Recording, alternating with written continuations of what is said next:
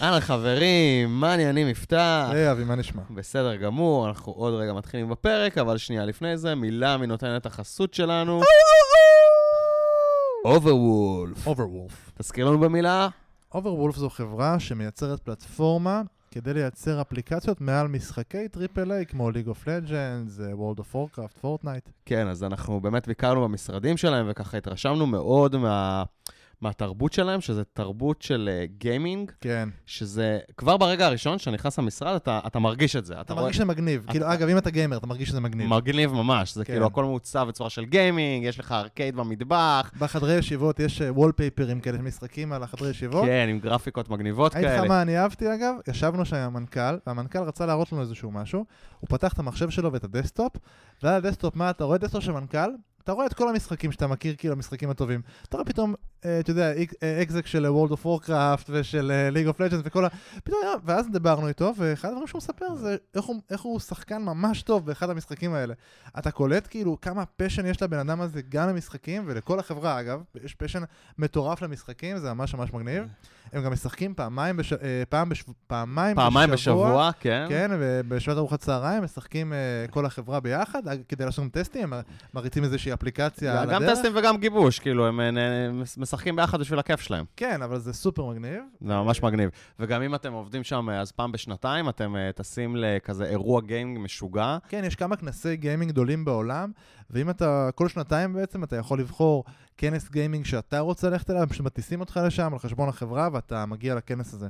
מה שעוד מגניב, זה שיש community גדול סביב כל המפתחי האפליקציות למשחקים האלה, ואתה נמצא כל הזמן ב Slack הזה ותומך בהם כחלק מהעבודה שלך. זה ממש משהו שכל החברה עושה.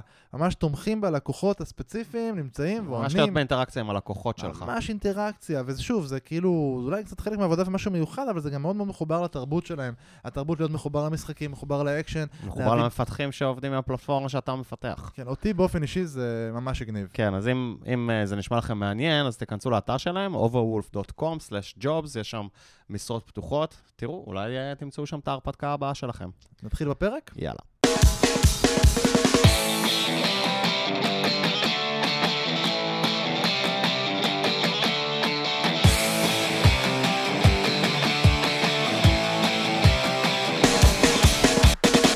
שלום, ברוכים הבאים לפרק מספר, איזה מספר אנחנו? נראה לי 94 של אה, מפסחים חסרי תרבות, התאריך היום הוא 25 במרץ אה, 2020, ואנחנו מקליטים היום בזום מהבית. זום, זום, זום, זום, זום.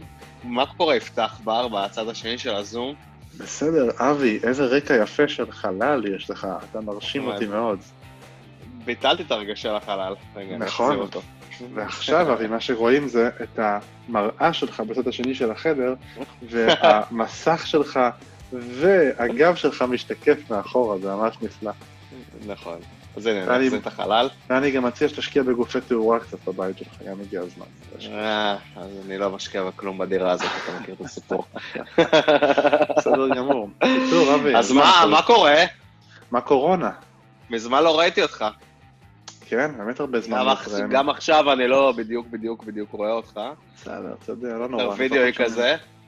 כן. האמת שתמיד אה, נמנענו מלהקליט אה, פרקים בווידאו, והנה, נראה שהמציאות אה, עולה על כל דמיון, ו... כן, אה? ברירה. זה מה שנקרא. עבודה, עבודה מהבית עם הפודקאסטים, אה? זה מרשים. טוב, אז בסדר. אני, האמת, ש, האמת שאני לא יודע מה הסטטיסטיקות, האם אה, בימים האלה של קורונה אז אנשים מקשיבים יותר או פחות לפודקאסטים? כי נראה לי רוב האנשים מקשיבים בתקופה שהם, אה, בזמן שהם באוטובוס. אני גם חשבתי ככה. באוטובוס, אבל, אה, בריצה, whatever. עכשיו אי אפשר לצאת אז- מהבית, אבל... אז מה אתה בעצם אומר? שאתה כאילו מדבר איתי כי התגעגעת? זה מה שאתה אומר? סבבה. התגעגעתי, ירדנו קצת בתדירות הפרקים עוד לפני קורונה, נכון. אנחנו הודענו על זה בקבוצה, אל תדאגו, בקרוב אנחנו נחזור לתדירות הפרקים, אבל לגמרי. אה, כרגע אנחנו טיפה בתקופה קצת יותר רגועה. אה, תספר איך אומרים עליך הימים האלה של קורונה. שמע, קודם כל, הקורונה לא תביס אותנו, כן? מאות אלפי מאזינים אה, רוצים לשמוע את, ה, את הפודקאסט, ואנחנו לא, לא נרפה.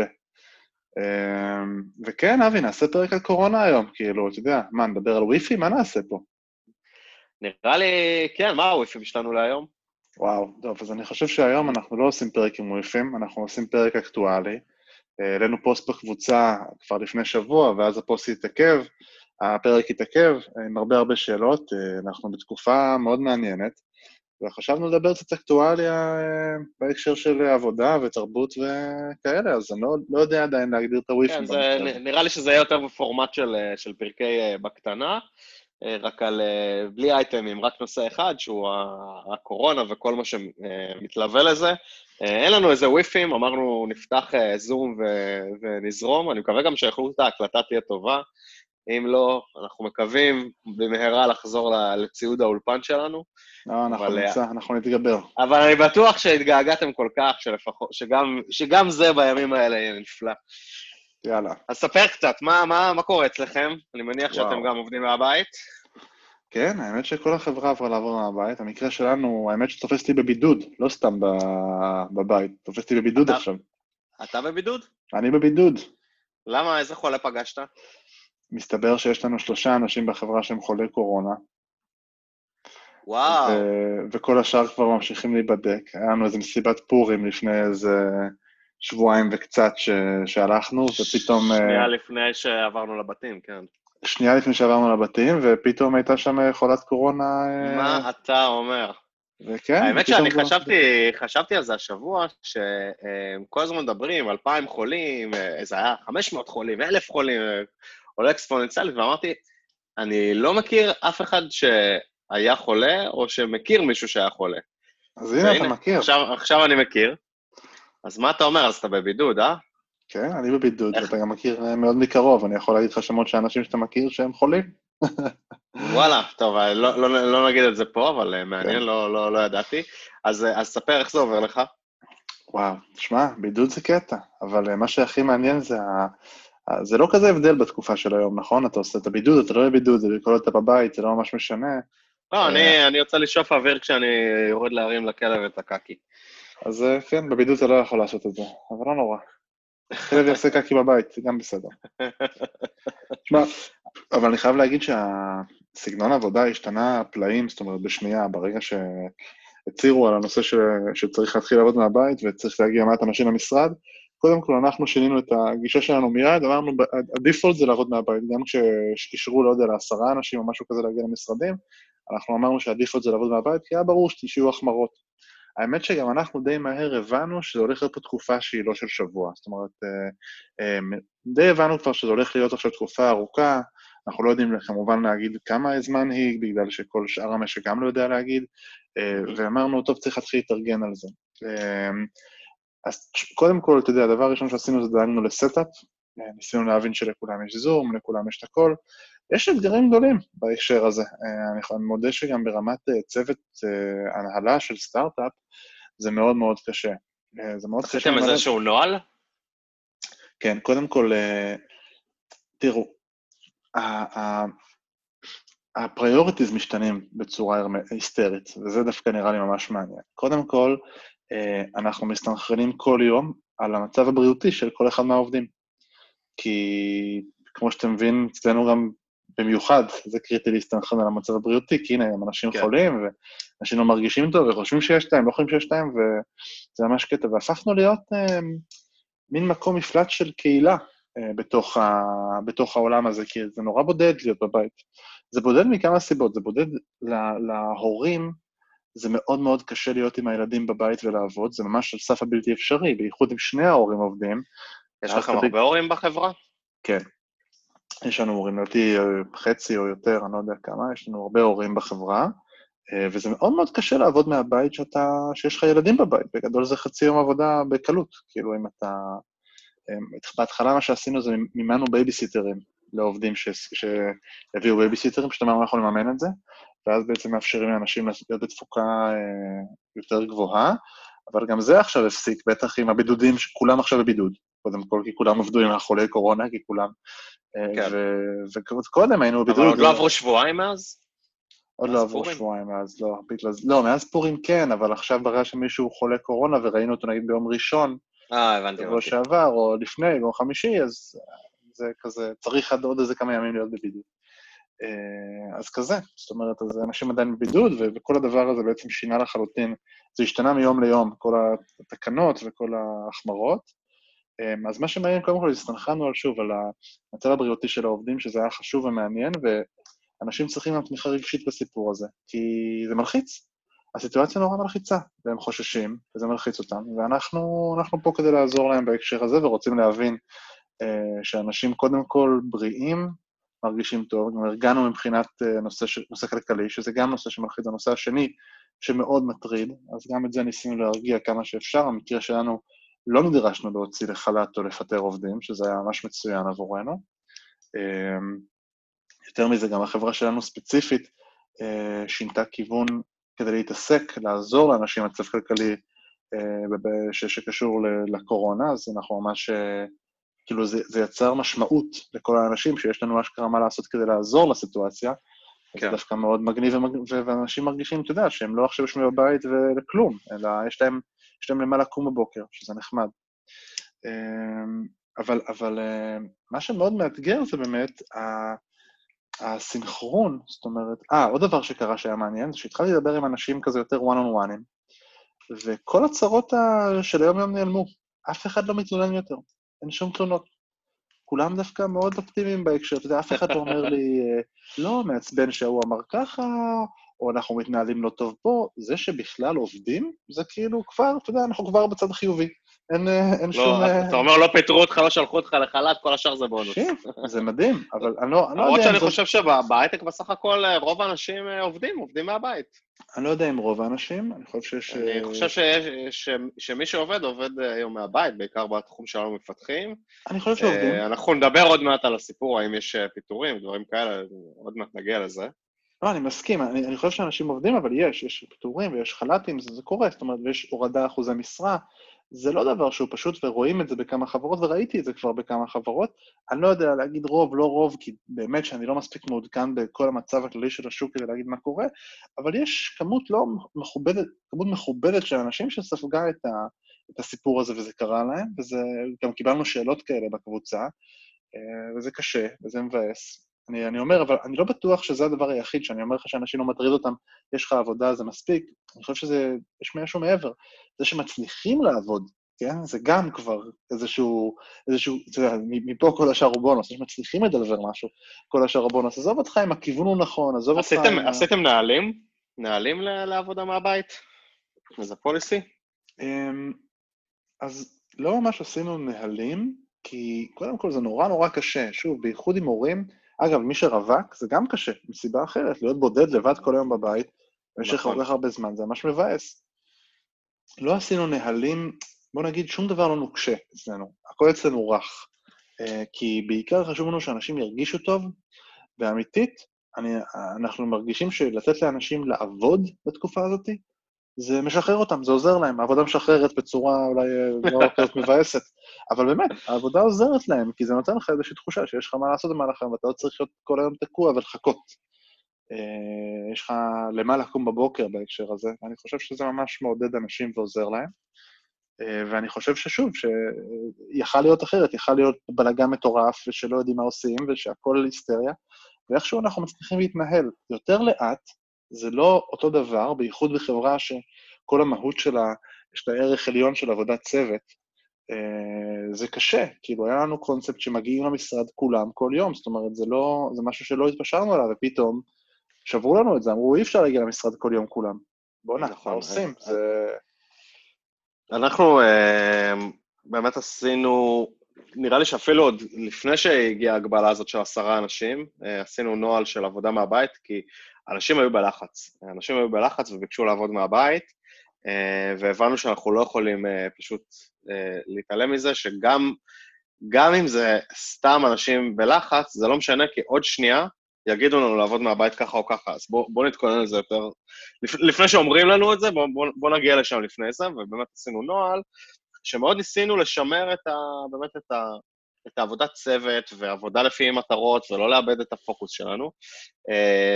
אז שמנו באמת אה, דגש על, על הצוות, כל, כל uh, חבר צוות בבוקר אומר בוקר טוב לחבר'ה שלו בסלאק, אה, יש צוותים עושים דיילי בזום, כדי שבאמת להסתנכרן, בסוף היום שולחים סיכום של מה עשינו, כדי לוודא באמת שאנחנו לא מאבדים כיוון בגלל שאנחנו לא, לא רואים אחד את השני, כי באמת אנחנו, אנחנו חברה שמאוד מאוד רגילה לראות אחד את השני כל יום, לעבוד ביחד. אז באמת, זה קצת שינה לנו את האופי של העבודה, ויש לנו גם uh, פעם בשבוע, אנחנו עושים סינכרון כזה של, uh, של ההנהלה, של מה, מה השתנה בעקבות העבודה מהבית, מה עובד טוב, מה פחות טוב, אז קודם כל, מה שכיף זה שבאמת, העבודה ממשיכה, אנחנו סך הכל עובדים uh, די טוב, אנשים, יש אפילו אנשים שזה, שזה טוב להם, יש להם פחות הסחות דעת.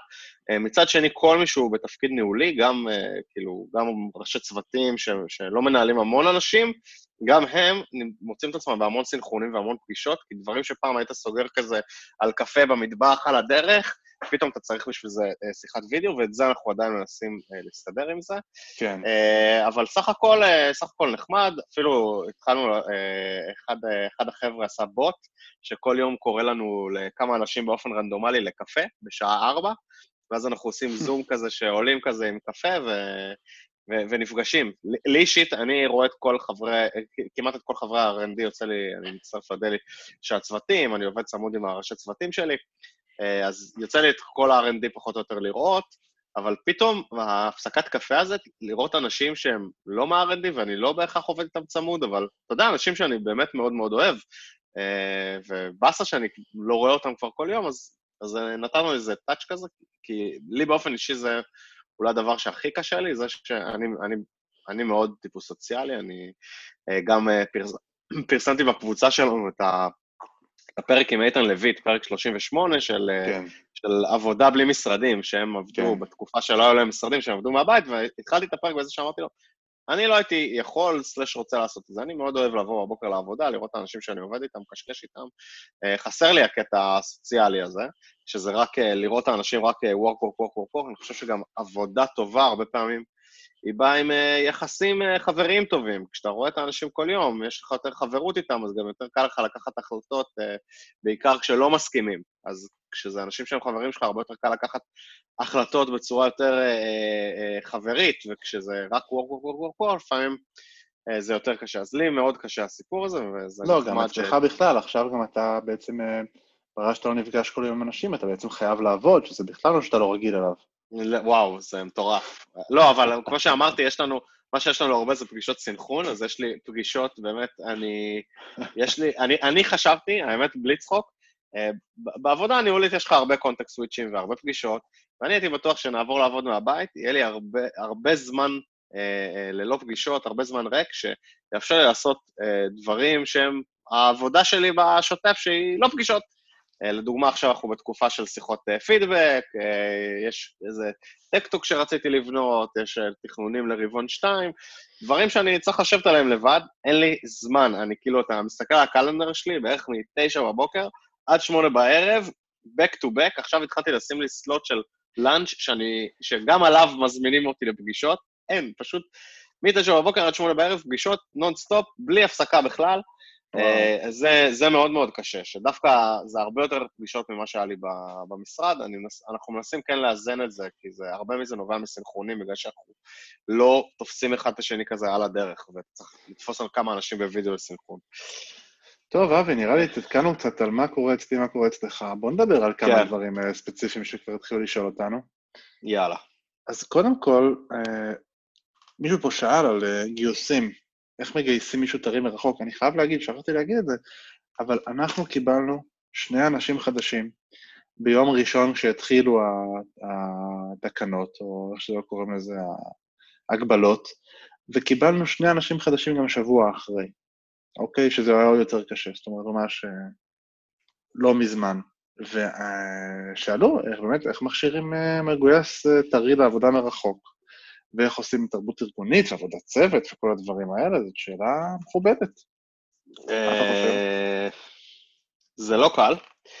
אז אני, לצוות שלי של הפיתוח הגיע, האמת שהצטרפו אלינו זה מטורף, היה לנו ממש מלא גיוסים בשבועיים האחרונים, גם גיוסי management, CFO ו-HR, גם גיוסי, גיוסים ב product, וגם אצלי גייסנו מפתחת חדשה. אה, וכן, זה לא, זה לא אידיאלי. אה, אחד הדברים שהראש צוות של הסייטה, שהיה מאוד נחמד, אה, בגלל שיש לנו עכשיו daily כזה כל יום בזום לצוותים, אז הוא פשוט אה, ביקש מכל אה, ראש צוות אה, בחברה, גם, גם ב product, אה, להזמין אותו לסנכרון היומי. והוא עלה עם המפתחת החדשה, הציג אה, לכולם אותה, ואז היה הזדמנות כזה לראות אה, את כל החברה ולא רק את, ה, את הצוות שלה. חוץ מזה, אה, בדרך כלל כשמגיע אלינו עובד חדש בפיתוח, אז יש לו איזשהו באדי כזה, איזה חופף, מישהו שמקבל אותו. אה, אז פה, מלבד החופף, גם אה, הוא ביקש מכל אחד מחברי הצוות אה, לשבת איתה, לעשות אה, היכרות, משהו שבדרך כלל קורה בצורה אורגנית, כי פשוט יושבים ביחד והולכים לאכול כן. צהריים ביחד. עכשיו לא קורה, אז צריך לגרום לזה לקרות. אה, מעבר לזה, יש לנו תהליך onboarding די מסודר, שאנחנו אה, דבקים בו, מה שבאמת אה, אה, שונה מהתהליך ה onboarding הרגיל, זה באמת הקטע הזה של לייצר את האינטראקציות האלה עם, אה, עם אנשים אה, מהחברה, כדי שבאמת, שתהיה הרגשה של, הנה, זה החברה, זה האנשים. יום אחד אנחנו מקווים שנוכל להיפגש שוב פנים אל פנים, אה, כן. ובאמת צריך לייצר את זה בצורה קצת יותר... אה, זה. מי שאין לו תהליך onboarding מסודר, אז אני מציע בלי קשר לעשות, לוודא שיש תהליך onboarding אה, מסודר. בימים כאלה זה צריך להיות הרבה יותר self-managed. אצלנו הרבה מה onboarding הוא גם בהרצאות מוקלטות. כן. מה שלא, אז פגישות זום. אין ברירה. אין אוקיי. ברירה, וברור שה onboarding יהיה יותר איטי מאשר onboarding בימים כתיקונם, אין מה לעשות. אני אגיד מה... אני, אני אתן כמה רעיונות שיש לי וטיפים שיש לי, למרות ששוב, חלק אנחנו מיישמים, חלק לא, אבל שוב, רעיונות, אה, תיקחו, תעשו מה שאתם רוצים עם זה. אמ, קודם כל, אנחנו, כדי לקבל את ה vibe הארגוני, יש הרבה פורמטים שאפשר, כאילו, אפשר להתחיל אה, לעבוד ביותר ב broadcast, בייחוד בשטויות, זאת אומרת, בשיחות החופשיות. למשל, אפשר לדבר יותר בקבוצת הוואטסאפ של כל החברה, או כל, הארגון, או כל התת-ארגון, או מה שזה לא יהיה. שוב, להביא לשם יותר מלל, למה? כי אתם רוצים שהבן אדם, שבעצם הוא חדש, יספוג את זה. קודם כל, יש, יש חלק של המישהו החדש שצריך לספוג רגע ולהבין מה מקובל בו, מה לא מקובל בו וכולי. אצלנו למשל, אגב, בהמלצת הפודקאסט, עוד לפני שהצטרפתי פה להנחיות, אנחנו, להנחות, אנחנו uh, משתמשים ב-Workplace, שזה בעצם סוג, Nice. של, סוג של פייסבוק uh, כזה פנים-ארגוני. זה רשת חברתית אה, אה, ארגונית פשוט. זה פייסבוק פשוט של הארגון, זה מאוד מאוד פשוט. ואנחנו כן. אה, אה, משתמשים בו להמון המון מטרות, ובין השאר התחלנו לפרסם שם דברים, ול, ו, ו, ו, ושוב, יש נושא של קהילתיות שהתחיל לעלות אצלנו, אז פתאום אנשים, אז תפרסמו את עמדת עבודה שלכם, ועשינו תחרות עמדת עבודה הכי, אה, הכי יפה, כאילו, שמישהו ארגן לעצמו בבית, ושלחנו עציץ למי שהיה עמדה הכי יפה, סתם, איזה משהו בשביל הקטע, כאילו, מישהו זכה בתחרות, לא צריך פה איזה, בוא נגיד, זוג כרטיסים לקולנוע לא היה עוזר עכשיו, נכון? אז כאילו, משהו כזה. לא, אה, אבל אני- אני מקווה שיום אחד נוכל ללכת שוב לקולנוע, אז... כן, אבל זה לא היה בתוקף. כן, נכון, אבל אתה יודע, דיברנו על דיברנו המתנות לחג, מה נותנים, כי לתת עכשיו תלושים, זה נורא מתסכל, לתת משהו שאתה לא יכול להשתמש בו עכשיו, מה- כל הביימי וכאלה, אז זה- נורא נורא מעניין גם בהקשר הזה. אבל אבל עכשיו באמת, זאת אומרת, לתת להם הזדמנות, וגם הגברנו, הבנו שיש צורך בקהילה, משהו שאולי בעבר יש להרבה, היה להרבה אנשים אה, איזושהי קהילה במקומות אחרים. אצלנו העבודה זה הרבה פעמים גם הקהילה שלנו, ואנחנו מתנים איזושהי במה בתור קהילה, ולכן אנחנו עושים כל מיני פעיל אקסטרה אקטיביטיז כאלה, בין אם זה יוגה בזום, אה, או. סתם הם משחקים איזה משחק, אתם יודעים, אה, מישהו מזמין איזה משחק אה, draw, whatever, או אפילו משחק רשת, או סתם שיחה כאילו שבה מסנכרנים ומדברים על כל מיני דברים, אז, אז אנחנו מייצרים הרבה הזדמנויות קהילתיות וירטואליות, כי אנחנו מבינים שזה לא קשור לעובדים חדשים, זה קשור לכולם וזה חסר. ולעובדים חדשים בסיטואציה כזו יש אפשרות גם לראות את הדינמיקה וגם להשתתף, ואני ספציפית בסיטואציות כאלה גם אה, טיפה מנסה לדובב את העובד- את העובדים החדשים ולהכניס אותם לעניינים, כי זה קשה, כי... סליחה, לעומת שיחה של ארוחת צהריים, שבה אה, נגיד יושבים, ואז יש לך מין תת אה, אתה לא יכול לעשות ארוחת צהריים עם 20 אנשים בזום, כי אין לך את התת שיחות, אין לך, אתה לא יכול להתחלק פתאום רק שלושה אנשים יושבים בצד אחד של השולחן ועושים שיחה, ושלושה אנשים בצד אחר. נכון, אני, אני. ניסיתי שבוע שעבר באמת לעשות אה, שיחה כזאת של ארוחת צהריים של כל החברה. בהתחלה הזמנתי את כולם, כי באמת לא כולם עלו, באמת עלינו כמה אנשים, דווקא היינו חמישה אנשים, זה היה סבבה. כן. אה, אחת הבעיות שיש, בגלל שאני הפעלתי את הזום, היה איזה שלב שסיימתי לאכול, ושמתי את השיחה ברקע שאם אנשים ייכנסו, ראיתי שאנשים נכנסים, לא רואים אף אחד ויוצאים, ובאמת, אם, אם היו שם 20 אנשים, אז באמת אי אפשר לעשות את המיקרו-שיחות. זה צריך, אי כאילו, אפשר, ה- כן, זה שיחה אחת. הסדר גודל זה. ארבעה, חמישה אנשים, לא, לא יותר מזה. כן, לא, אם- אם זה- אם זה- אם זה- אם זה free style, אם זה נושא כאילו ספציפי, אפשר כן, כן, לעשות free style, כן, כן. כן. אז קודם כל, זה- אה, דבר אחד שעשינו. זה גם קצת יותר מאולץ, לא יעזור, גם כשאנחנו נכון. ה coffee break הזה, שזה שלושה-חמישה אנשים, זה לפעמים קצת יותר מאולץ כזה, נכנסים כזה, כולם באותה שעה, זה לא כמו שאתה הולך לעשות קפה ואתה רואה מישהו במטבח, אה, בסדר, אין מה לעשות. נכון. עוד משהו, האמת שנחמד שעשינו, אנחנו ממשיכים, אה, כל יום חמישי, אה, בחמש וחצי יש לנו פגישת ביזנס אפדייטס, שזה בעצם אה, המנכ"ל מעדכן כזה מה קורה בחברה, ואז זה מחובר כבר ל-happy hour של אה, סוף שבוע שאנחנו עושים אה, כל שבוע. החלטנו לשמור את הפגישה הזאת. שבוע שעבר שלחו לכולנו קופון להזמין אה, פיצה מדומינוס, אז כולנו אכלנו. פיצה בזום. אה, היום ב-happy hour, אנחנו גם מציינים תמיד בפגישה הזאת את העובדים חדשים, ימי הולדת, והיום הכריזו שכל שבוע יהיה לנו תים חדש לפגישת זום הזאת. היום התים היה באמת הימי הולדת החודשיים, ומי שעושה משהו הכי מגניב שקשור לתים תוך כדי הפגישה, זוכה בנקודת קורונה, ובסוף מי שיאסוף את הכי הרבה קורונות אה, יזכה באיזשהו פרס.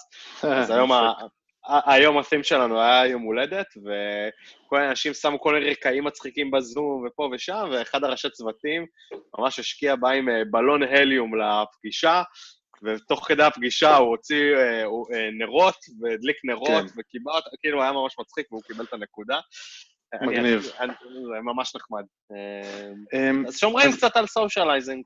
אז בהקשר שעוד פעם של עובדים חדשים, אז מעבר ל socializing הזה, כדי לקבל, לספוג טיפה את התרבות, אז באמת, אה, בוא נגיד שלא הצלחתי עדיין לפצח את הדרך שבה הם יכולים לתרום, אז אני חושב שאני, הדבר היחיד שאני עושה זה טיפה יותר שיחות איתם, כמו שאתה אמרת, יותר שיחות one on one איתם, זאת אומרת, לא רק המנהל שלהם, אלא עוד אנשים כן. עושים איתם שיחות מוודאים כאילו מה קורה כדי לקבל טיפה את ה vibe, כי יותר קל אה, לקבל את זה ב one on one, שיש במה לצד השני, וזה לא מרגיש מפחיד.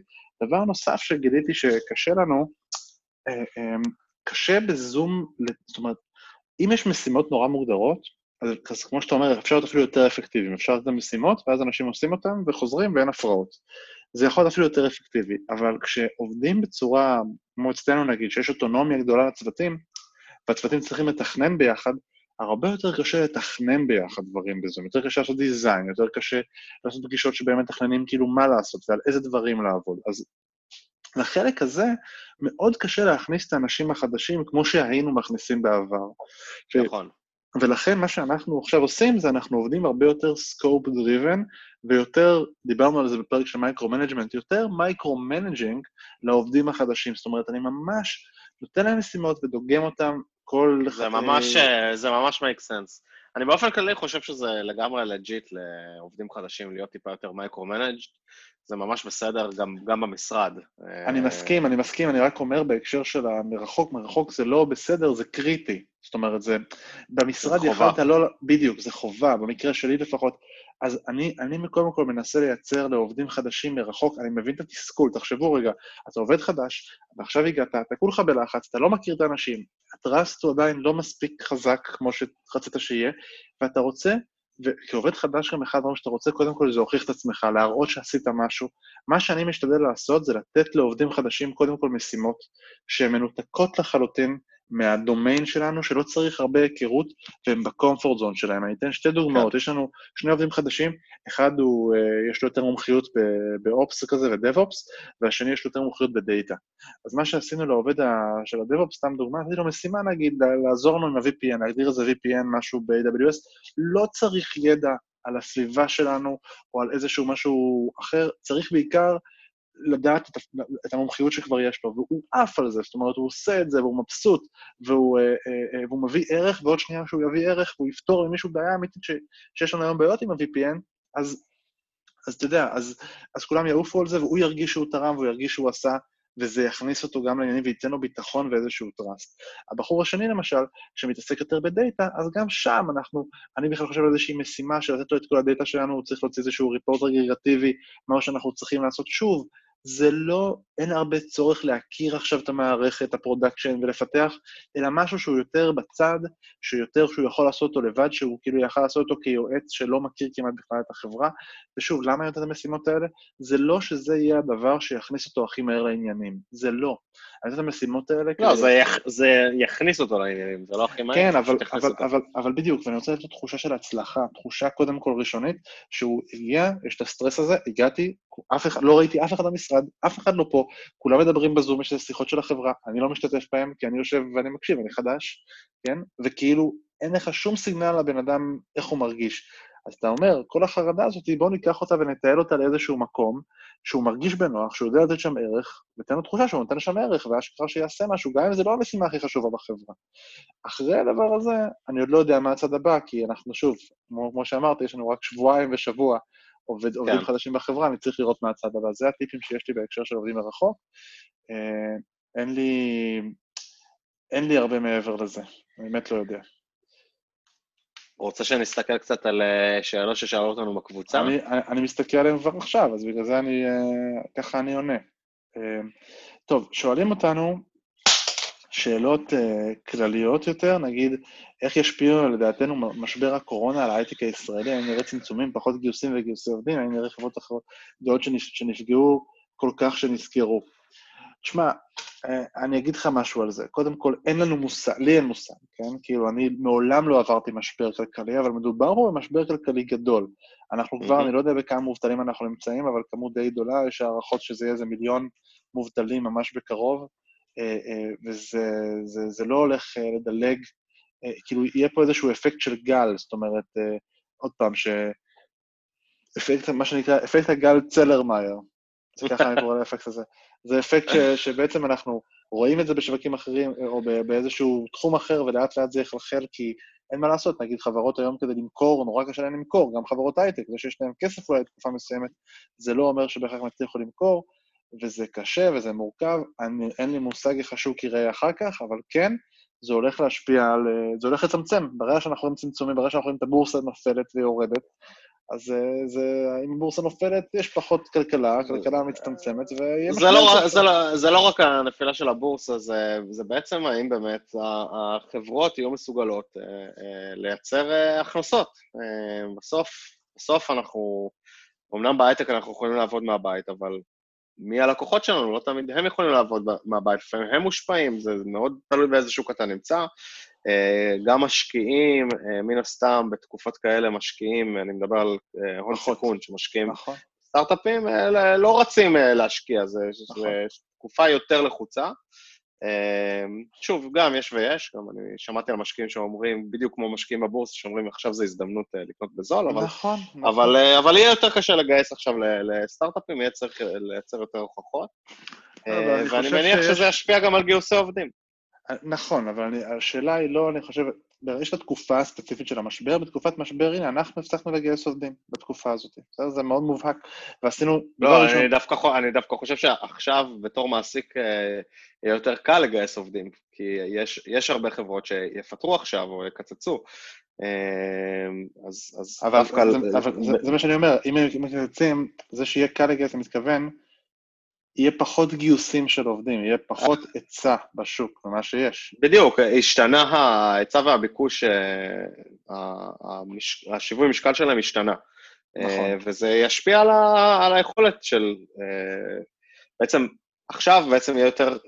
עד עכשיו היינו בשוק של עובדים מאוד, יש סיכוי שאנחנו נכנסים עכשיו לתקופה של יותר שוק של אה, מעסיקים, שיהיה אה, אה, פחות משרות על יותר עובדים, קודם היה יותר משרות ומעט עובדים, והיה מאוד קשה למצוא. יכול להיות שעכשיו זה קצת ישתנה, כי הרבה סטארט-אפים עשו- עשויים לא להצליח לגייס את הסיבוב הבא שלהם.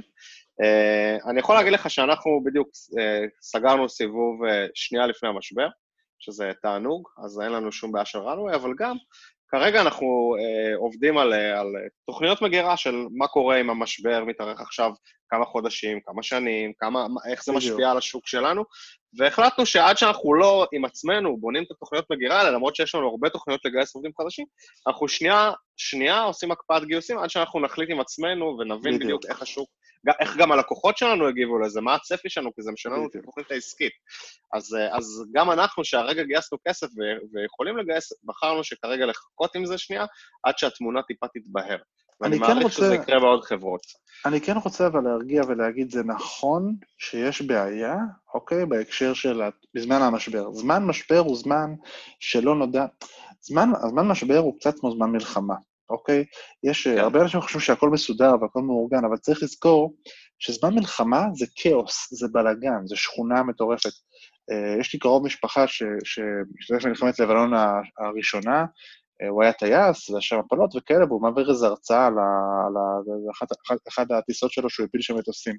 ו, אה, ובהרצאה הזאת הוא פשוט, הוא פשוט מדבר על אתה טס, ואתה לא יודע אם עכשיו מי שאתה נפגש מולו זה בכלל של האויב, זה שלנו, ואנשים שאלו אותו, איך אתה לא יודע אם זה של האויב שלנו? מה, אתה לא, אתה אתה יודע, הצבא לא מסונכרן, לא, אומר, אתם לא מבינים. זמן מלחמה זה לא כמו זמן שלום. הכל כאוס, הכל בלאגן, לאף אחד אין מושג ימין ושמאל. ורואים את זה גם היום, הבדיקות קורונה, וזה, ופתאום, אה, והמטושים לא פה, וכל מיני דברים. עכשיו, זה, הדברים האלה בין השאר קורים כי יש כאוס, הכל מהיר, הכל בכאוס, כולם בלחץ. עכשיו, בזמן, בזמן משבר, יהיה קשה. יהיה בלאגן, יהיה קשה, וכמו שעכשיו אנשים שאלו אותנו את השאלות, איך מראיינים, איך מגייסים, איך מכשירים, אז זה שאלות שכל החברות שואלות עצמן. וכשכולם שואלים, כולם מבולבלים ואף אחד לא יודע איך להתנהל, אז באופן טבעי יהיה איזשהו סוג של כאוס. זה יכול ללכת למקום חיובי, זה יכול ללכת למקום שלילי. כמו שאמרת, אבי, אני מעריך כמוך שהדברים יצטמצמו, יהיה פחות משרות, יהיה פחות עבודות ויהיה פחות היצע בתקופת משבר. אני כן רוצה אבל להרגיע ולהגיד שכנראה, כמו שאנחנו רואים את ההיסטוריה אחרי המשברים, אני באופן אישי לא רואה שום סיבה שאם נסתכל שנים קדימה, זאת אומרת, אחרי המשבר, לא יודע, שנתיים קדימה, שלוש קדימה, חמש קדימה, בוא נגיד, אם למדתם מדעי המחשב, הקריירה שלכם לא גמורה. סביר להניח שהקריירה שלכם סבבה ויהיה בסדר, והמשבר הזה יסתיים, והשוק יחזור חזרה למצב נורמלי, והוא יחזור לשגשג, כן? אלא אם כן, אנחנו נגמור כמו Walking Dead ויהיה אפוקליפסה לגמרי, וכולנו פה נסתובב ברחובות ונגושש אוכל, אבל חוץ מסיטואצ... מסיטואציה כזו שכנראה לא תקרה, שכנראה לא תקרה, אז uh, אנחנו כנראה, הכל יהיה בסדר, פשוט אנחנו צריכים טיפה לשנס מותניים איזה שנתיים, אה, או לא יודע, שנה, או אין לי מושג מה הפרק זמן שזה ייקח, ואנחנו נחזור חזרה למצב שהוא יחסית uh, רגיל, עם היצע כמו שהיה קודם, עם uh, שוק, משג... שוק משגשג ועדיין צרכים כמו שהיו בעבר. טוב, שאלו פה... אגב, אה, ג- גל, גל תפילין הוא מי ששאל את השאלה שענינו עליה עכשיו, הוא גם שאל, או, אה, בדיוק. האם לדעתכם משבר הקורונה יכוון את תרבות העבודה בהייטק ליותר עבודה מהבית, אחרי שנראה שאנשים, בסוגריים, כנראה חלקם, לא כולם, מצליחים לעבוד מהבית בצורה יעילה? אני אגיד לך מה אני חושב. אני חושב שלא. אני חושב שלא יהיה שום הבדל. אני אגיד לך למה. כי הנה, אני ממש מסכים איתך.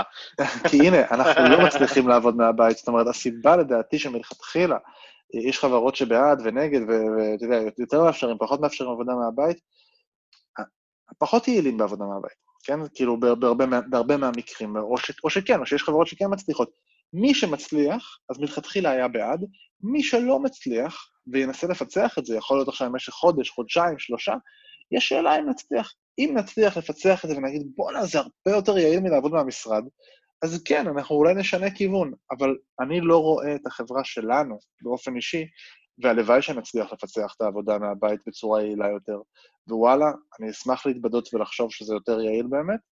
אני לא רואה... זה לא, רק, זה לא רק יעילות. אני אישית, אה, כמו שאמרתי בפרק על העבודה כן, מהבית, אתה רוצה להגיע אני- בשביל סושיאל. אני רוצה לקום בבוקר ולהגיע למשרד, להפריד את, ה, את הזמן בית שלי מהזמן עבודה, להגיע, אה. גם אם, גם אם אני עובד בבית, בסדר, כן? אתה אומר יותר מזה, זה יהיה אה, חסר, אתה אומר זה עוד יהיה חסר אחרי המשבר, כולם ירצו, לא, רק תבוא למשרד כבר, זה מישהו...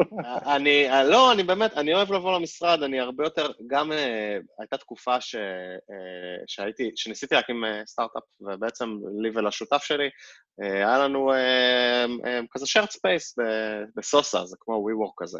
כן. אה, והייתה תקופה שהוא היה שלושה שבועות אה, אה, אה, בחו"ל. ואוקיי, אז אני לא צריך להגיע לשם, נכון? כי אני עובד רק איתו, היינו רק שניים.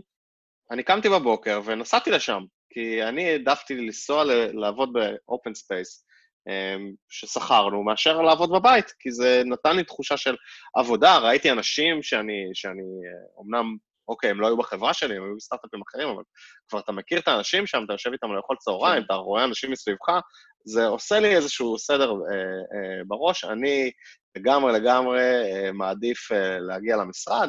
יש ימים שאולי אני רוצה לעבוד קצת יותר בשקט, אז אני אעבוד מהבית או משהו כזה, או שיש לי איזה סידורים. אני לא הייתי רוצה אה, להיות בשגרה של עבודה מהבית, אני טיפוס של, של משרד, אני מאוד אוהב את זה.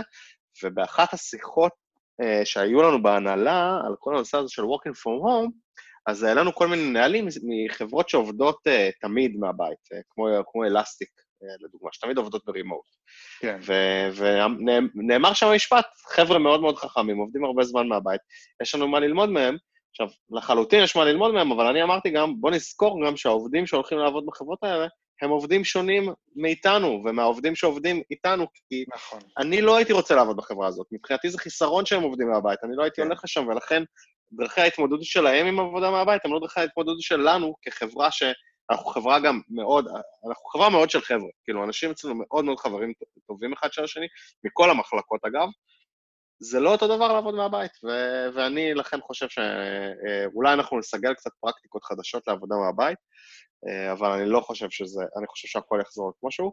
אגב, פרקטיקה נחמדה שלא הזכרתי ש- שאנחנו, ממש עכשיו התחלנו לעשות, אנחנו משתמשים באפליקציה שנקראת דיסקורד, דיסקורד, שהיא מאפשרת לעשות כזה PTT, push to talk, כמו ווקי טוקי mm-hmm. כזה, ואז אתה יכול לעשות לך ווקי טוקי צוותי כזה, וזה נותן לך טיפה את התחושה כמו שכשאתה במשרד ואנשים לידך, אתה אומר, יפתח, יש לך שנייה לעזור לי?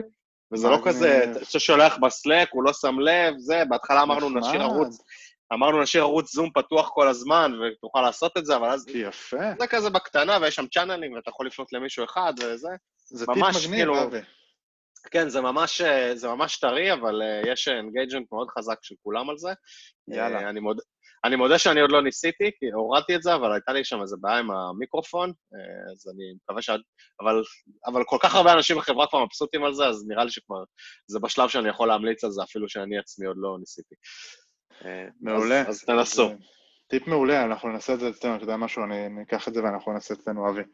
אמ, טוב, עוד שאלה. אלינה שואלת על best practices לעבודה מהבית, השלכות, השלכות כלכליות פוטנציאליות של המשבר של הסטארט-אפים, של המשבר על הסטארט-אפים.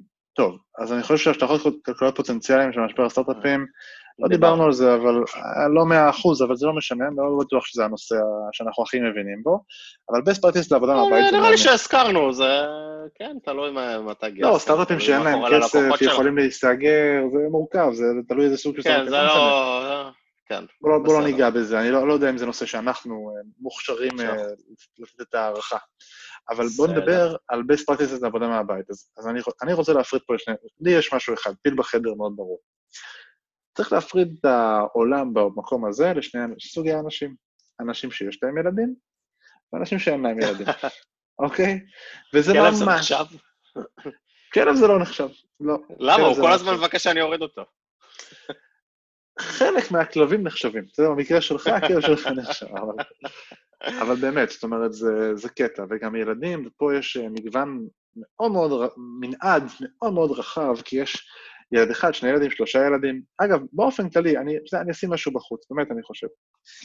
אני חושב שבאמת, שאבי, אתה כבר מתלונן על זה שאין לך זמן וזה, ואתה אומר לי, בוא נעשה, אין לי זמן, אני עובד קשה. וכל הזמן, אני, ואני, יש לי, יש לי התנשאות הורית מעליך, נכון? אני מתנשא בצורה הורית, אני אומר לך, יש ילד, מה אתה מזיין את המוח? סליחה, אמרתי מילה שאסור. אין לך זמן, אתה לא מבין מה זה, אתה לא היית הורה. עכשיו, הורים שיש להם שתי ילדים, יש להם התנשאות הורית מעליי, כי להם יש שני ילדים, ואני חושב שזאת היררכיה שהיא נכונה, זו פירמידה שהיא נכונה במאה אחוז, כל אחד שיש לו ילד אחד יותר יכול להתנשא מעל, הורה עם ילד אחד פחות, וזה בסדר, ככה זה, זה זה שצריך להיות, זה, זה המצב התקין. אבל עכשיו שנייה ברצינות. לכל מיני סוגים של הורים בגילאים שונים, יש, אה, יש, יש הבדל, זה נראה אחרת, יש ילדים שיכולים להעסיק את עצמם, ילדים שלא יכולים להעסיק את עצמם, יש אה, הורים שה... אה, בן זוג או בת הזוג אה, עובדים, אה, או רק מטפלים, או לא, באמת, הכל מורכב, יש מכל הסוגים וכל המינים. לא, וזה גם בעיה, כי, כי, כי הילדים באמת לא במסגרת עכשיו בכלל, לעומת... זה, זה זו לא הבעיה. לעבוד... זו לא, הבעיה. אבל זה לא... הרבה פעמים כשמדברים בתקופה הזאת על עבודה מהבית, אז מדברים על... משווים את זה לחברות שעובדות ברימוט, זה לא אותו דבר, כי התקופה לא. היא לא אותו דבר. לא. אנשים שעובדים מהבית ביום-יום, ויש להם ילדים, עכשיו לילדים שלהם אין מסגרת. עכשיו נכון. גם הבן או הבת זוג עובדים, נמצאים בבית. עכשיו הסבתא לא יכולה לבוא, כי, כי לה זה הכי מסוכן, היא תחלה בקורונה. נכון, בדיוק. אז מה שאומר זה שעבודה מהבית, שיש ילדים בבית, זה, זה כמעט by definition 50% משרה. זה כמעט by כן. definition, אם לא פחות, אגב, אוקיי? אם לא פחות. זה, ו, וזה דינמיקה שונה. יש בני זוג שהרוב עושים ביחד, ויש בני זוג שעושים לבד, וזה מכריח גם את הדינמיקה בבית להשתנות. כי בבית פתאום, עכשיו, מה ש... וצריך גם לשנות, אגב, את, ה, את כל ה... אתם רוצים best practices לעבודה מהבית? צריך טיפה לשנות את הדרך שבה הבית מתנהל. זאת אומרת, גם הילדים, צריך להסביר להם, וגם לבן זוג או בת זוג, צריך להסביר שעכשיו כאילו יש משמרות, וכשמישהו עובד, אז זה כמו שהוא במשרד, וצריך להתייחס אליו כמו שהוא במשרד, אי אפשר להפריע לו. ברור שזה לא עובד, וברור שבשיחות זום מדי פעם ילדים באים, וזה בסדר, אבל באופן עקרוני, אם רוצים להיות יעילים, צריך לייצר לו"ז, סדר יום, בהקשר של ילדים, אני מדבר בהקשר של ילדים ספציפית, ש... שיאפשרו לנו לעבוד באיזושהי צורה. עכשיו, יש הורים שגם מצליחים להשלים שעות יותר מאוחר, שלוקחים את כל החלקים, הם יותר זמינים במהלך היום, פחות עובדים במהלך היום, ויותר כשילדים הולכים לישון בערב, אז הם מתחילים לעבוד. זו גם שיטה, יש כל מיני שיטות, זה ממש ממש תלוי. אז, זה, אבל... אז זה, זה חוזר שנייה למה שאמרתי, שזה מאוד מאוד שונה כשאנחנו משווים חברה אה, שעובדת ברימוט לחברה שנאלצת לעבוד מהבית. כי באמת, אחד הכללי אצבע ש, שלפחות יצא לי עכשיו לראות בתקופה הזאת, של אה, חברות שעובדות ברימוט, זה להיות מאוד מאוד אה, אה, גמישים בשעות עבודה. אתה תעבוד כמה שצריך, יש לך תפוקה, יש לך, יש לך שעות שאתה פחות או יותר עובד, אבל זה לא חייב להיות ברצף, אתה יכול ללכת לעשות שנץ, אתה יכול זה. ופה זה לא המצב, כי לפחות לא אצלנו, אנחנו מאוד ניסינו שאנשים יעבדו פחות או יותר בשעות של המשרד כדי שיהיו מסונכרנים. נכון. זה, זה, זה שוב מחזיר אותנו לזה שלעבוד מהבית בתקופה הזאת, זה לא כמו חברה שעובדת ברימוט באופן קבוע, ושם אתה מורגל לתקשר יותר טוב, לכתוב יותר מסמכולוגיה, אתה צודק, אבל, אתה צודק, אבל אני רוצה לחזור לטיפים, ל-best practices. אז, אז הדבר הראשון okay, שאני. רוצה להמליץ, הדבר הראשון שאני רוצה להמליץ להורים, אני חוזר על זה. תסדרו עמדה, תתחילו מלסדר עמדה, שהיא תהיה מרוחקת, כמה שיותר רחוקה, כמה שיותר שקטה, תסגרו את הדלת אם אתם יכולים, כן, תדברו עם בני הבית שלכם ותסבירו להם שיש לו"ז ויש שעות שאתם לא זמינים עכשיו, לא לילדים ולא לבן זוג או לבת זוג שרוצים עכשיו עזרה, אתם לא זמינים. אוקיי, תסבירו את זה, תתחילו להבין ש-state of mind שאתם צריכים לשנות במידה ואתם רוצים להצליח לעבוד מהבית. זה טיפ מאוד מאוד חשוב, אוקיי? כי זה מה שייצר לכם את הפוקוס ואת ה... של העבודה. אני לא אומר, יש כאלה שצריכים שעה-שעה, בסדר, תורנות בן זוג, בסדר. יש כאלה ש... שמסוגלים לעשות עכשיו חמש שעות רצופות ואז שאר היום חמש, אחלה. מה שתעשו, הכל סבבה, זה, זה שלכם. אבל תנסו לייצר את ההפרדה. זאת אומרת, הפרעות קצרות, קונטקסט סוויצ'ים כל הזמן, שהילד מגיע ורוצה משהו ואני צריך, תתרחקו כמה שאפשר, תנסו להרחיק ולייצר איזשהו ריחוק מסוים, לאיזו תחושה שאתם במשרד. כמובן שנויס קנסליישן הדפונס עוזרים, כי אתם לא שומעים את הבכי או את הצרחה, או שהוא צועק אימא, אימא, ועכשיו את, את מרגישה רע שהילד לא בא, או אבא, אותו דבר. זה, זה, תייצרו את, את, את ההבדל הזה, ותתחילו להרגיל את הילדים כמו שאתם מרגילים אותם, אה, אה, לא יודע, לישון מוקדם יותר, או לאכול בשעה כזו, או כל מיני כאלה, זה צריך לייצר איזה שהם הרגלים. זה לא מדהים, זה לא אידיאלי, אבל אם רוצים להצליח לעבוד מהבית, זה הטיפ הראשון שהייתי נותן בהקשר של האפקטיביות של העבודה מהבית. אה, בהקשר של... אה, אה, אה, דווקא הלא הורים, אתם עובדים עם הורים בהקשר הזה, צריכים להראות, להראות איזושהי גמישות מסוימת. זאת אומרת, תבינו מה שחשוב להבין לאנשים בלי ילדים זה שיש את, העולם הזה, העולם הזה הוא עולם מורכב, תנסו עוד פעם להסתנכרן על לו"ז מראש ולהבין מתי אתם מסתנכרנים ומתי כל אחד יש את הזמן החופשי שלו שהוא בעצם עובד עם עצמו. תבינו שאין זמינות מלאה כמו שיש משרד שאפשר לבוא ולשאול שנייה שאלה את ההורים, כי אין. כי אם עכשיו אני עם הילד ועכשיו יבוא לשאול אותי שאלה, אני לא זמין, אני לא יכול לבדוק עכשיו משהו שנייה בקוד. אני לא יכול לעשות כן. את זה. אוקיי? וזה דורש היערכות גם מהצד השני, בעצם מהצד של מי שדורש עכשיו את הזמן של, של אותו עובד שיש לו ילדים, אמיתי, זה הקושי בעיניי הגדול בהקשר של, של משפחה. בהקשר של אה, לא ילדים, אה, ואגב, גם מי שיש לו ילדים, יש אחלה טיפים, גם מישהו פרסם אה, בפוסט שלנו בקבוצה, גם אבישי שלום פרסם לדעתי בקבוצה שלנו איזשהו מסמך מאוד מאוד ארוך אה, ומעניין על טיפים מעבודה מהבית, יש כל מיני חומרים על זה. באמת, אחלה דברים, קראתי חלק מהם, סופר מוצלח ומעניין, ואני ממליץ להשקיע את הזמן ולקרוא בזה. אם אתם מרגישים לא אפקטיביים, תתחילו בלקרוא כמה מסמכים כאלה. זה מה זה יסדר לכם את הראש. אתה יודע, אמרת אבישי שלום, ואז רציתי להגיד אבישי שלום שהיה אצלנו בפרק, ופתאום לא זכרתי באיזה פרק זה. אבל אני די בטוח, אני מחליט פה בבית, לא, אבל זה היה או 48 או 49, אני די בטוח. זה לא דבר שאתה בבית, זה לא דבר, אתה מבין ככה, שאנחנו באים למשרד, אתה מקבל את האנרגיות ואתה עושה הכל. זה, לא, לא, 48, 48. אה, האמת שיש שאלה של אה, אילן פינטו, שהוא שאל, אה, קוד עבודה, מה קוד לבוש בעבודה מהבית? זה כאילו, אני לא יודע אם זה נשאל ברצינות או בצחוק, אבל אני כן רוצה להתייחס לזה שנייה ברצינות. יאללה. אני אישית קם בבוקר, אה, מתקלח ומתלבש כאילו אני הולך, אה, הולך לעבודה. לא, לא, לא מוותר לעצמי ואומר, אוקיי, אני, אני אשאר בפיג'מה, כי זה, זה, זה חלק מהקטע הזה של לעשות ההפרדה בין מוד עבודה למוד בית, אה, שאני מרגיש שאני צריך אותו. איך אתה, איך אתה עושה את זה?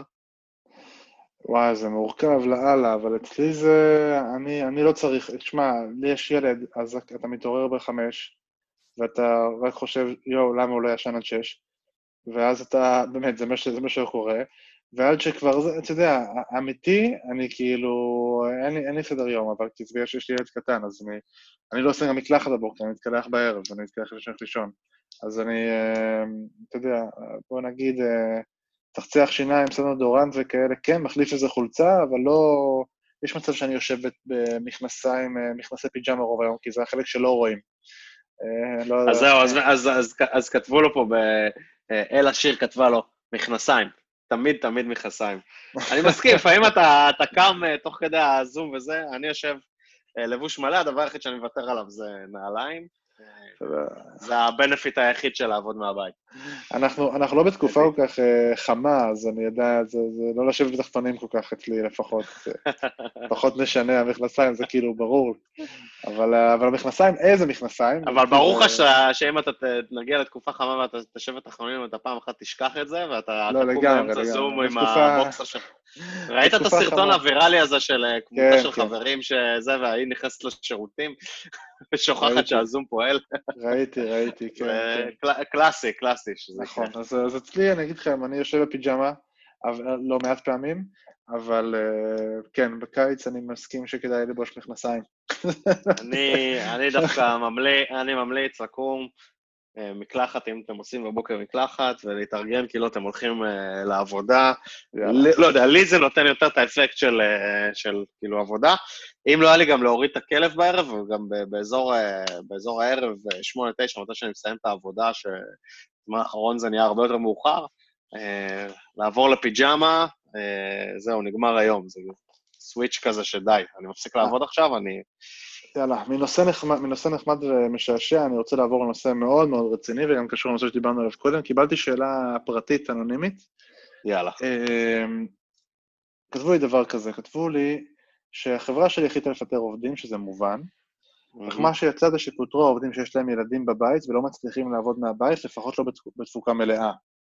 אוקיי? קודם כל סיפור מעניין. מה השאלה?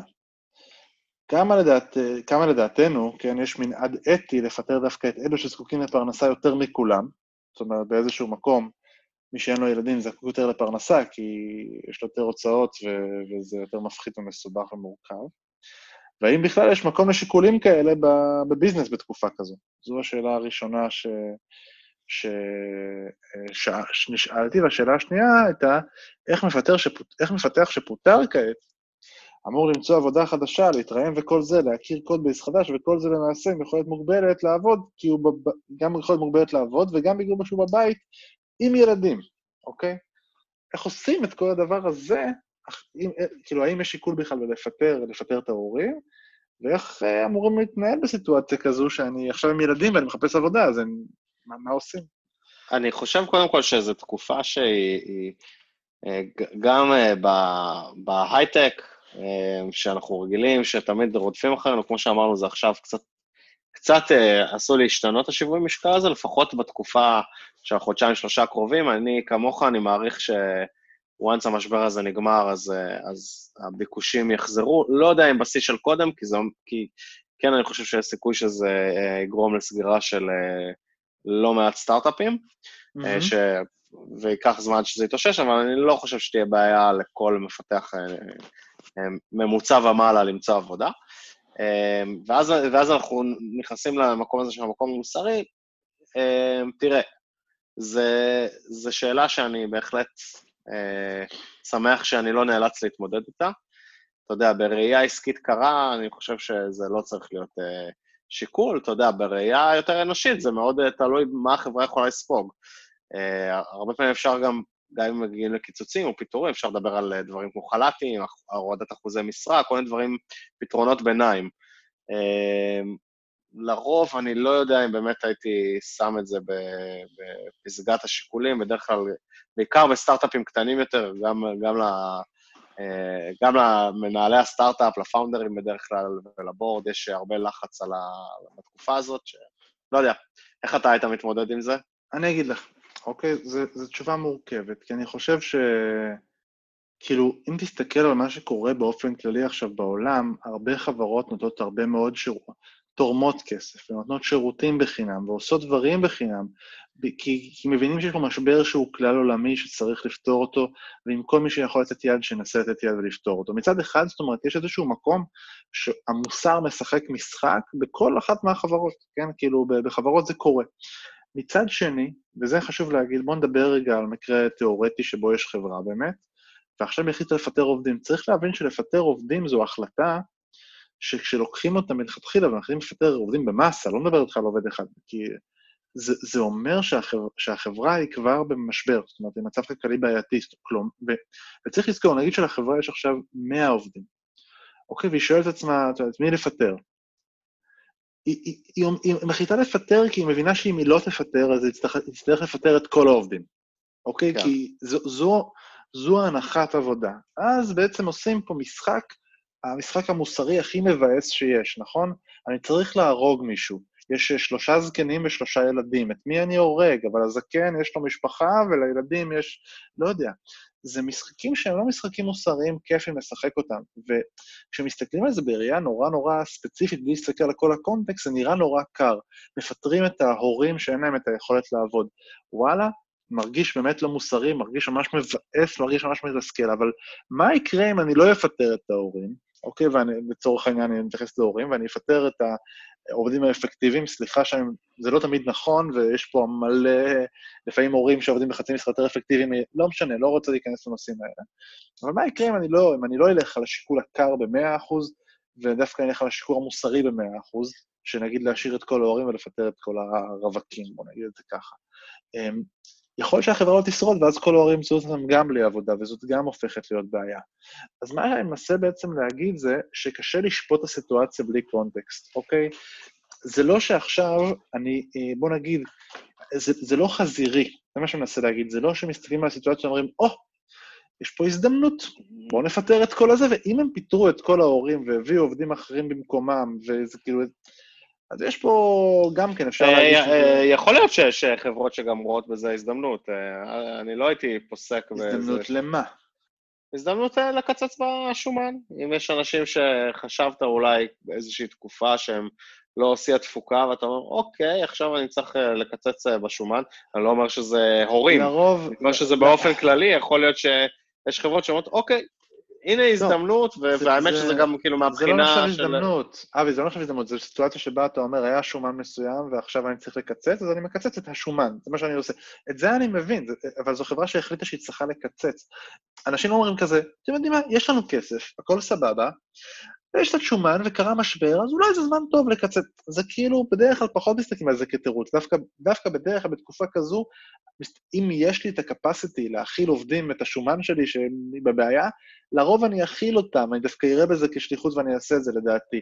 זה לא בדרך כלל כן. לא הסיבה, אבל אני רק אומר, האם יש פה מנעד? יש מנעד. ואתה יודע משהו? אני גם די משוכנע שברוב החברות, ואני לא רוצה, אני, משוכנע, אני חושב שברוב החברות, אני לא יודע על כל החברות, שברוב החברות גם מסתכלים על השיקולים האלה וזה קשה לפטר. כשמחליטים לקצץ זה קשה. אני מכיר מנהלים שהיו צריכים לקצץ בתקופות אחרות, וזה קשה. זו תקופה, זו תקופה מבאסת, זו תקופה קשה, אין דבר שמנהל שונא לעשות יותר מלפטר, זה חרא, ובטח שבטח לה... הוא, הוא חושב על ההשלכות והוא מבין שזה הולך לשלוח אנשים. כמעט אף פעם לא עושים את זה בקרירות כל כך היסטרית.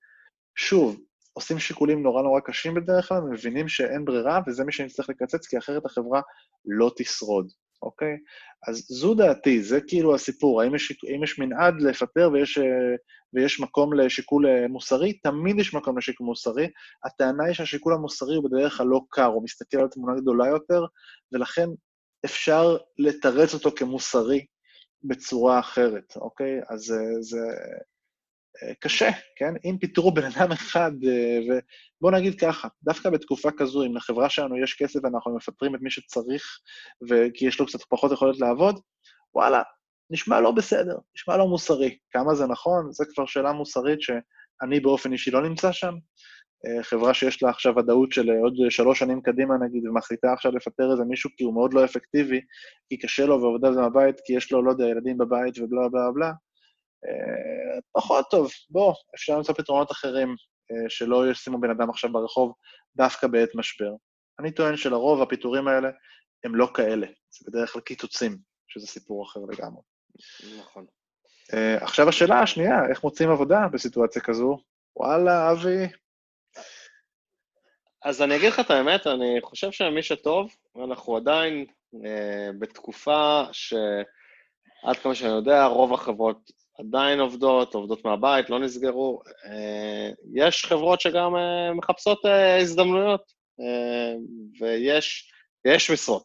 אם אתה, אמרתי, אם אתה טוב, לא תהיה לך בעיה, לא, לא מצוין, טוב, לא תהיה לך בעיה למצוא עבודה גם עכשיו. יהיה קצת יותר קשה להתראיין, התהליך יהיה קצת יותר איטי, אבל כן. תהיה עבודה. אני לא יודע, אם המשבר הזה יימשך איתנו עוד כמה חודשים, יכול להיות שאני אדבר לחלוטין אחרת, יכול להיות שאנחנו נראה פה סטארט-אפים נסגרים בכמויות, וגם חברות גדולות מתחילות לקצץ ולסגור מרכזים, זה סיפור אחר. אני חושב שעדיין, ביום שאנחנו מקליטים את זה, אנחנו עכשיו אמרנו 26 למרץ, אה, עדיין, אה, עדיין ניתן אה, למצוא, יש, יש מספיק משרות שעדיין מחפשים. נכון, אגב, בקבוצה שלנו, בקבוצה שלנו בפוסט השבועי, אני רואה הרבה חברות מפרסמות, אנחנו עדיין מגייסות. כן, אני חושב שהשאלה היא, אבל אם אני מסוגל לעבוד במשרה חלקית יותר, כי יש לי ילד בבית, וגם איך אני מתראיין, ואיך אני מצליח למצוא את הזמן להכיר את ה code base וכל הדברים האלה, אז אני אגיד, אני אגיד כמה דברים. אני חושב שהציפייה, שוב, של חברות שמגייסות ירדה, יש להם עובדים שהם יש להם, יש להם, חברות שמגייסות לא מגייסות לחודשיים. הן לא מגייסות גם לחצי שנה, הן מגייסות ליותר זמן, ולכן, כמו שאבי אמר, כמו שאתה אמרת, אם אתה טוב, אז, אז אה, אה, אה, באמת אה, ירצו לגייס אותך לזמח ארוך, ומבינים שלהשקיע בך עכשיו, בסדר, אוקיי, נשקיע, נעשה להפך, הם יכולים לראות בזה כהזדמנות. מה שאני הייתי פחות... זה הזדמנות לגמרי. מה שהייתי פחות... החברות שיכולות זה הזדמנות. מה שאני הייתי פחות, הייתי עושה דבר כזה. בתור...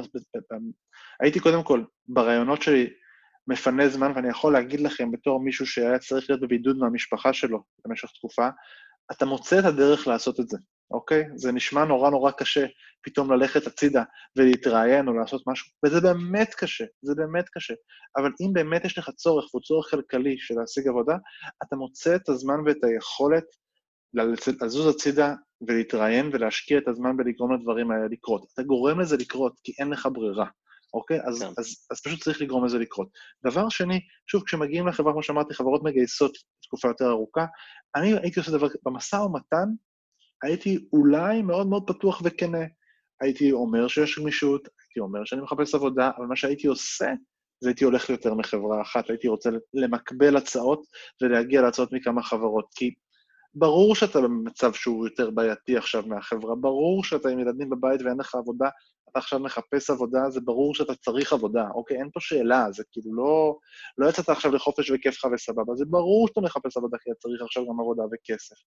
בסיטואציה כזו פשוט הייתי המקבל, והייתי גורם לסיטואציה שבה אני מקבל הצעות משתי חברות, כדי לייצר סיטואציה במשא ומתן שבה שתי החברות אה, הן מתחרות אחת מול השנייה, ולא מול הציפיות שכר שלי, שכנראה הן נמוכות כרגע, הן באמת נמוכות כן. כרגע. אני בעיקר רוצה להכניס כסף הביתה. פחות מעניין אותי עכשיו אה, אם השכר יהיה בדיוק כמו בחברה הקודמת, או שהוא יהיה 2,000 שקל יותר או 2,000 שקל פחות, אוקיי? זה כאילו לא, לא המשחק. אז זה אולי הטיפים שאני הייתי נותן בהקשר הזה. אה, לא מאוד מאוד טובים אולי, אבל אה, זה מה יש. קורונה בכל זאת. כן. יש לנו עוד שאלות פה, משהו שלא ענינו עליהן? יש עוד כל מיני, אבל נראה לי ש... אתה יודע, גם נראה לי כבר הגענו לקראת הסוף כבר של הדברים, ודיברנו קצת הרבה. יאללה, מגניב. אה, טוב, אז חברים. מתי- מתי- מתי אנחנו נתראה שוב, אה, יפתח? אה, וואי, אנחנו יוצאים לפגרה, ואני חייב להגיד שאין לזה קשר למשבר. דווקא המשבר הייתי רוצה כן. לעשות יותר פרקים, אבל אנחנו נצא לפגרה. אה, אנחנו לא יודעים בדיוק כמה זמן, אה, אבל... אה, מה? מעריך שאזור החודש וחצי, חודשיים, משהו כזה. וואי, וואי, וואי, הרבה זמן. מתגעגע לך, אבי. כן, אני מקווה שלפחות אה, אחרי חודש וחצי, אני ממש מקווה שכשניפגש להקליט את הפרק הבא, זה יהיה במשרד שלנו, של אחד מאיתנו, עם הציוד שלנו, ולא. ולא בזום. אני ממש. ממש מקווה. אה, אגב, לא מאה אחוז, לא מאה אחוז שזה יהיה המצב, לפי איך שהדברים מתקדמים עכשיו, אבל בוא נהיה אופטימיים ונקווה שהפעם הבאה אנחנו ניפגש בלייב. אפילו אם זה יהיה במרחק שני מטר, נשב באותו חדר, אבל רחוקים, זה יהיה שיפור אבי, משמעותי מהמצב עכשיו. בדרך כלל אנחנו נפגשים מרחק שתי מטר, בוא נודה בזה. אה, אולי, אולי במשרד שלי, במשרד שלך החדר די קטן. יותר, יותר צפוף אצלי, סבבה. טוב, אה, טוב, חברים, אבל מה אה, שכן, מה שכן, אנחנו נהיה זמינים כן. במפתחים חסר תרבות. כמובן, הקבוצה. הקבוצה. אז אתם מוזמנים כמובן אה, להצטרף לקבוצה, אם עוד לא עשיתם את זה, להעלות אה, פוסטים אה, לגבי הקורונה ולגבי כל מה שבא לכם. אנחנו שם, נמשיך להגיב, הכל טוב, וכמובן גם בטוויטר, ו- וזהו, נתראה לא, לא עוד יותר מדי זמן. שיהיה לכם, מה שנקרא, תקופה קסומה בבית. ותהיו שיהיה בריאים. הס- הסגר קסום. הסגר קסום, ותהיו בריאים, תהיו בריאים כולם. יאללה חברים, ביי ביי. ביי.